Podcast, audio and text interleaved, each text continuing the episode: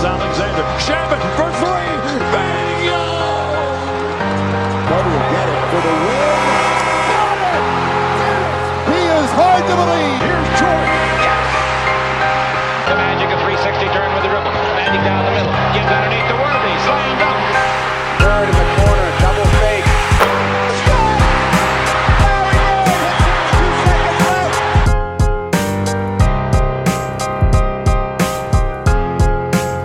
What's going on, guys? Welcome back to Dime Dropper after our All Star break for the second half of the season. Recap number 55. Before we get started, please make sure to subscribe on all platforms at YouTube at Dime Dropper Podcast, Apple Podcasts. Leave a review if you'd like. Follow us on Spotify. Follow us on all social media platforms at Twitter, Instagram, TikTok, and Facebook at Dime Dropper Pod. And yeah, that's about it. For tonight's recap, we're going to be briefly going over my clips beating the Warriors, absolutely destroying them, and we're going to also talk about the Celtics and the Nets. So let's start with the clips. I'm feeling very good tonight. A good old fashioned beatdown. The clips, you know, we've gotten some good old fashioned beatdowns this season, it's just so much less stress. It's comfortable, no questions, no concerns. I mean, there's actually no, there are some concerns. And um yeah, there are some concerns still. Like Yeah, I can't honestly even think of them because we were so good tonight, but we played great. We played great from the beginning. Our defense was sharp. Uh, I thought Kawhi, his energy from the beginning was good, but in the beginning, nobody besides him could make shots. We scored 14. He scored 14 of our 28 points in the first. He was just having one of those nights where he was hitting. And then the Warriors were staying in it. I think Wiggins, Curry, mostly Wiggins though. Curry's Curry got off to a slower start shooting the ball, but Wiggins was hitting some shots. Oubre wasn't too bad in the beginning, so they were staying in it. So that's why we were only up two after one. But the second quarter is where we really made our mark. And that was because we had our, you know, Lou, Mook, Zoo lineup. But what we did was we went to a zone. And the Warriors went small and didn't play Wiseman. I don't like that decision if I'm the Warriors. I don't know why you're not playing Wiseman. Like, I know, I mean, Kerr, I know it doesn't necessarily align with the timeline, but how is he going to learn? You're not going to get. I mean, what are the Warriors going to do this season? They're going to be a first round team. Like I don't know if there was if there was an injury I didn't know about. Let me know, Warriors fans. But from what I saw, I saw some people commenting on Twitter that uh, why isn't Kerr playing Wiseman? And I like Wiseman. He needs to develop, and these are games where he needs to play. Because what's the what's the big deal? You're gonna lose anyway. You're probably gonna lose if the Clippers brought their A game, which they did, and that all comes from energy, defensive intensity, talking. Paul George, first half he did not shoot the ball very well, but he was talking. And when we went to that zone, he was talking a lot. And I like the zone for two reasons. One, it hides Zoo and pick and roll because against in certain combos, he can be a little slow. I don't think the Warriors had that particular combo tonight, but I think that's what they want to accomplish by going small ball like the way that they do with that second unit with Pascal at the five so they can spread everybody out. But when we went to zone, so you got to give Ty Lue and the coaching staff credit for that. When we went to the zone, it takes away that pick and roll threat. As I talked about, it is the NBA getting better and better. Which, if you haven't checked out, get me to two, get me to a thousand views on part two and part three. I just had one guy come at me though in part three with some nonsense though, talking about using Kevin Garnett's quote to back him up. Ding, ding, ding. Come on, buddy. Man, the also the illegal defense heads. oh God. Anyway, let's get back on topic. But as I said, you know, one of the reasons we see teams going zone more is to kill that pick and roll threat. So we don't get exposed in the pick and roll as much when Zoo's just kind of sitting around in the paint. And not only that, you hide Lou on defense as well. And Paul George is doing a good job, like right in the middle of that of that zone, talking constantly. And uh, we were getting active hands. We were forcing a lot of turnovers. That Warriors second unit, I think that they left uh, Paul uh, Stephen Curry out way too long, way too long. And we took advantage of it. Lou started out the quarter on the right foot, getting to the paint, getting to the basket. He started out with a bucket, then he dropped it off to Zoo, and then he, you know, made his falling shot left. And then Mook, again, picking up right where he left off before the break, hitting his jumpers, hitting his threes. Marcus Morris Sr., two for four from three tonight, and three of six from the field. Only in 23 minutes, efficient, plus 21, nine points, active, making a positive impact on the game. How about uh, Ivica Zubac doing his thing as well? Just be, uh, finishing around the basket. Not used that much, though he played 16 minutes. Um, and then how about Nick Batum? I thought because of that zone, yeah, we, we blew it open. Uh, Paul George was creating. Kawhi Leonard ended the second quarter very well as right off the bench came back and started eating again. But it was really that third quarter where we just gave the Warriors no chance. We scored 45 points, and it came from Paul George, who again wasn't really getting the favorable whistle. I think he needs to go up stronger though, still. But at the same time, he can't get discouraged if he doesn't get the early whistle. Keep putting pressure on the refs. The second quarter was particularly boring. But I liked it because we were winning. But it was particularly boring because there were a lot of fouls being called. Like the, the refs just went ticky tack style out there. And we benefited from it. I'm not going to say we didn't, but Paul George didn't necessarily. And I thought in the third quarter, though, he just started hitting shots. He started driving and kicking. We were making the extra pass. Reggie Jackson, I, am not positive he hit a three, but I know Nick Batum did. Nick Batum was great again. You know, he just got great size, great length, so he he, he bothers players uh, with his with his uh, contests, and he's just a smart player, smart defender. He had eight points tonight three of five from the field, two of three from three, keeping a high percentage, keeping it efficient. Kawhi, I think he was he had 20 points in the first half and only eight points in the second. He finished with 28, 10 to 17. It's awesome when you have a night like this. We were first to every ball. We forced a good amount of turnovers. We check how many turnovers we forced. 16. And yeah, I think we did a good job taking advantage of that. We just this was a great performance all the way around. But the concern, Patrick Beverley, um, uh, getting injured again or, or knee soreness. Constantly knee soreness. Is that going to be the death of this team? Patrick Beverley's injury concerns have quite frankly been a thing since he got here. They've been a thing in Houston. They just don't get talked about very much. And you know what? I'm I love the guy. Like I have not much not many bad things to say about Bev. You know, he definitely talked too much last year. But overall, he's been great for the Clips. And he gives his all every time he plays, and we do much better when he plays. But it may be time to think about moving on and exploring something new. Not because I don't trust him on the court, but I don't trust that he can be on the court enough. And that's a problem. And when it's something as serious as a point guard in the modern NBA where it's so guard driven, I don't know if having Patrick Beverley as our starting point guard with his health is going to be the move that makes us a championship team. We clearly know we're lacking something. A lot of people have been saying we should get a point guard. I've insisted that that's not the narrative, but I'm saying it for a different reason. I'm not saying it because we don't create good shots at the end of games. I think Kawhi and Paul George need to just be better in that regard. But I just think that the availability is tough. And you know what? Fuck it. If it makes us get a good floor general, why not? It's just, it's becoming worrisome. It's becoming very worrisome.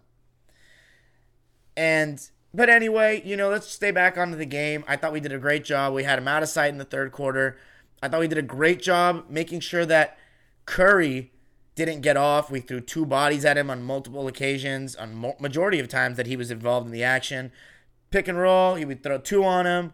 And you know, the difference is Paul George is getting thrown two on him. I thought Serge was making the nice read. I thought that the other guys were making shots. We were 18 of 41 from three, so we made them pay. Whereas they they make it so easy to go get the ball out of Curry's hands sometimes. You know, eh, like for example, they were 9 of 36 from three, 25%. That's just not going to cut it. That's just not going to cut it against a team of our caliber. And it was great to see Paul George and Kawhi playing again together. It's been a long time. So great win overall. A fantastic start to the second half of the season. My player of the game is Kawhi. He just set the tone on both ends of the floor. He guarded Andrew Wiggins, which is the second best player on the second best scorer on the Warriors. And I just liked what he said after the game. You know, we need to play hard this second half of the season. Historically, the second half of the season is when you kick it into gear. You know, this All Star weekend was a joke. That's all I'm going to say about it. It was a joke. It shouldn't have happened. Uh, the All Star game has become a disgrace, quite frankly. I'm not asking players to try that hard, but it's you know it's been a joke since kind of a joke since I started watching. But for the most part, in the when I was younger, like the NBA, it was much more seriousness uh, later in the games and just you know relatively. But it is what it is. We're back in the second half of the season, and we are off to a good start. 25 and 14 is our record. Paul George had a good game for me because his defense stayed sharp. He still created five assists, one turnover, kept it low, a plus 32. Paul George had the highest plus minus of any Clipper, so I thought he did well enough for me. 5 of 14 from the field, 3 of 6 from 3, and he got better as the game progressed. I liked, by the way, my Wi Fi was being, or my cable, Wi Fi, everything's just been fucking up for me lately. So I didn't even get to see the fourth quarter to see the kiddies play, uh, Luke and Terrence Mann, but I still want to see more Luke. I still stand by that. I still want to see more Terrence. But you never know. Maybe the second half of the season, this is where Ty Lue's trying to start shortening the rotation, but and stop experimenting as much. But I really love what Terrence brings to the table because of the defensive side of things. And Lou is not always going to play well. And I do like Kennard. I really do like Kennard. I mean, he scored eight points in 12 minutes. But anyway, 130 to 104 is the final score from the Staples Center. The Clippers win it. The Warriors drop to 19 and 19 as we move on to the Celtics and the Nets, both of our dime dropper teams. Of course, I was hoping the Celtics win this game because I hate the Nets, but I thought the Celtics. By the way, welcome back, Marcus Smart. What a welcome back it was for him. He had a great game with 19 points. And you know what he offers on the defensive end of things. He played 21 minutes, but Let's talk about the game from the beginning. The Celtics were great in the beginning. I mean, I think that was the only quarter, though, in which, yeah, besides the third quarter, in which they won. In the third quarter, they only won by one. They won the first quarter by six points because they came out with great energy defensively. I thought Kemba was great. He had, I'm pretty sure he had a really nice block and a uh, deflection. He was active. Daniel Theis was doing a really good job helping on pick and rolls and switching on to guys on occasion. And I thought Jaylen was Jaylen started out great because he was guarding uh, Harden to start the game, so I really loved seeing that. And I thought Kemba had a pep in his step in that first quarter. He was three of four in the first. Tatum was good. Uh, Tristan Thompson was active. He had a really nice bounce pass in the first quarter to a cutting Kemba Walker. And I thought it was a good first quarter for the Celtics. But the second quarter, it was the Kyrie Irving show. Kyrie Irving has had a bone to pick with Boston. He killed them in the Christmas game that we have. If you look at my folder of the recaps, it's there. Game number two, Christmas Day, recap number two. Kyrie was unbelievable tonight. He had that that shot that he has. It's around from around eight feet, ten feet, like right in the middle of the paint, drifting left. Is just butter. He he puts a lot of arc on it, and it just feels like it swishes every time. He's got such great touch around the basket, and nobody could guard him tonight. The Celtics are doing a really uh, uh, very, making it very clear they didn't want Harden to beat them and try to limit his shot attempts and throwing two guys at him as much as possible. And, you know, he shot 16 times tonight, which is not insane. And they kept him from one of eight from three. But I didn't think Harden was bad because I thought that he made up for it in ways like still creating. For example, he still got eight assists. He'd have seven turnovers, though. But uh, I thought that he didn't take many bad shots, really. And he played decent defense. You know, he played good defense. He has good hands. He had two blocks and a steal. So you see that there. But I, overall, I thought that Landry Shamet, by the way, got to give the old Clipper guy some love. He played well in the first quarter. Four of four from three to start the game. He finished six of nine from three and six of 12 from the field, 18 points. This was one of his best games as a net. He was plus 21, which was the best on the Nets. And I personally think that's kind of what made the difference is the Nets second unit outdid the Celtics second unit. Jeff Green was plus 18, Nic Claxton was plus 10, but part of the reason why this was possible was because Kyrie Irving was in that second unit and I'm sorry, playing with that second unit. They staggered James Harden and Kyrie, which you got to give Nash credit, man. He is with everything that he's had to deal with with the roster changes that he's had to deal with, he has absolutely killed it with the, this team. He has proven that he's already, in my opinion, a better, smarter coach than D'Antoni. That being said, though, D'Antoni may have not had this level of talent, but for how quickly and how much pressure has been put on him, and how many changes and how much drama has been around this team between the Kyrie Irving sage, between Kyrie Irving's uh, sabbatical, from Kevin Durant constantly being out, from Harden coming, he's killed it, man. He's killed it. And one of the reasons why he's killed it, I think, has been a guy you know, Joe Harris, he's consistently been in the lineup and consistently been producing. You know, he didn't have the best shooting game tonight, 4 of 10 and 3 of 9 from 3, but I thought he was good. I think Tyler Johnson's not a bad add to the second unit of this team. I think he can shoot the ball and I think he he always plays with, you know, a good amount of energy to me whenever I watch him. So, why not? 6 points for him. Only 17 minutes though. But overall, I thought the Celtics, Jaylen Brown, just didn't have a great start shooting the ball. And I think he started second guessing himself a lot, taking some bad shots. There were a couple times he was coming off screens and he just didn't feel like taking the mid range. I think he was a little scared of DeAndre Jordan's contest and tried to, you know, try to take him to the basket a little bit. And I think DJ was getting away with a little bit of hand checking sometimes. So Jaylen didn't get the clean look that he wanted. And, you know, I thought that he just struggled. And I think he just missed shots that he does make, though, a lot of them. Uh, but 12 threes out of 23 shots is just too much. It's just too much. For how well he shot in the mid range and how decent he is finishing around the basket, that's too much for JB. And I think that Kemba Walker really fizzed out as the game went on. Just fizzed out. Third quarter, the only thing I, I mean, the only positive for the Celtics, I'd say, was the ending they had to the second quarter uh, mostly because of Jayson Tatum and Marcus Smart. I thought part of the reason the Celtics went down in the second, not just because of Kyrie Irving destroying them, was because they kept taking too many threes. They get way too three point happy because they're not a good three point shooting team. They're not. And I know bringing Marcus Smart back is good for that in that regard, but you can't just when you're missing, you gotta relax, get a different look. Payton Pritchard also, you know, that's our guy, but he has been in a little slump since the beginning of the season. I can't lie. He's got to be better in terms of just making shots. He's got to just complete those plays around the basket. And, you know, if he's going to take contested threes, he's got to make them. He's taking too many and he's not making them anymore. I love, P, you know, we like PP3, or as he was at Oregon, fast PP. Nah, uh, whatever. But yeah. The Celtics don't get enough from their bench offensively, and bringing Smart back may help that. But tonight, they just didn't. It just didn't come. Every single Celtic player in the minus off the bench, including Smart, who had 19 points, uh, Jeff Teague didn't do much for me. He did hustle. He had some moments where he hustled, but he just didn't do much for me. Five points, minus 13. Nothing notable in any other statistical category for me to even say. The Time Lord, he had a decent impact. Six blocks. I mean, I thought he was pretty good. Despite the plus minus, I thought he was pretty good. Daniel Theis, I thought he was decent. I really thought he was decent, especially to start the third quarter, which was, you know, to follow up that second quarter. Jayson Tatum, by the way, to end that second quarter, he had some beautiful plays. I mean, mid range, he was getting in the post on Shamet and taking some pages out of his favorite playbook, Kobe Bryant's, um, what's it called? Kobe Bryant's playbook, turning over the left shoulder fade. It was absolutely beautiful to watch. And then the third quarter, Theis started out really well. Both ends of the floor again. 7 of 10 in the game for Theis. That was just 7 of 10 from the field, 17 points and 8 boards. I thought he was great. Plus 6, which was the highest on the C's. Uh, I thought Tristan Thompson was all right. I do not, do not know if he should have been ending the game though. I would have rather had Smart because I think the congestion in the offense doesn't help Tatum and it forces him to, you know, it makes it hard for him because the defense tightens up and he was turning the ball over late in games. The Celtics were down around two in the fourth quarter and he and you know Tatum lost the ball and then total mental breakdowns on the Celtics part. The hottest player in the game all night long, Kyrie Irving, left wide open for threes multiple times in that second half, and that really did the Celtics in. You combine that with the fact that Kemba fizzed out. Jaylen Brown was 5 of 23, 3 of 12 from 3 with 4 turnovers and 13 points. That is not going to cut it from your All Star. Just not good enough from the Celtics at all. And to end the game. You know what I mean? I think it's going to be better when Smart gets more minutes but again, Jaylen Brown needs to be a little bit better. Jayson Tatum needs to be better at the end of games. And hopefully, the Celtics can get a more small ball look with Smart in the game late.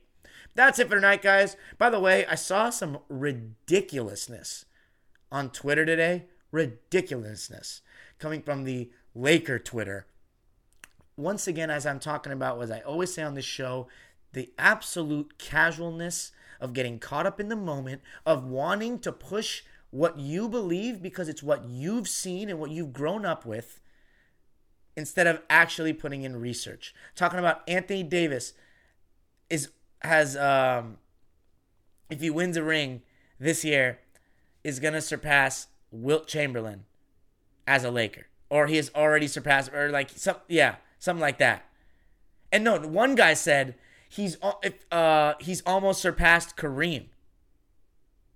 Do you know how stupid these? No, no, and there's no, no. This is why I'm saying it. It's not random people. These were guys with thousands of followers, like Laker. Like one of them had a verified check, and the other one had five thousand followers and hosted a podcast.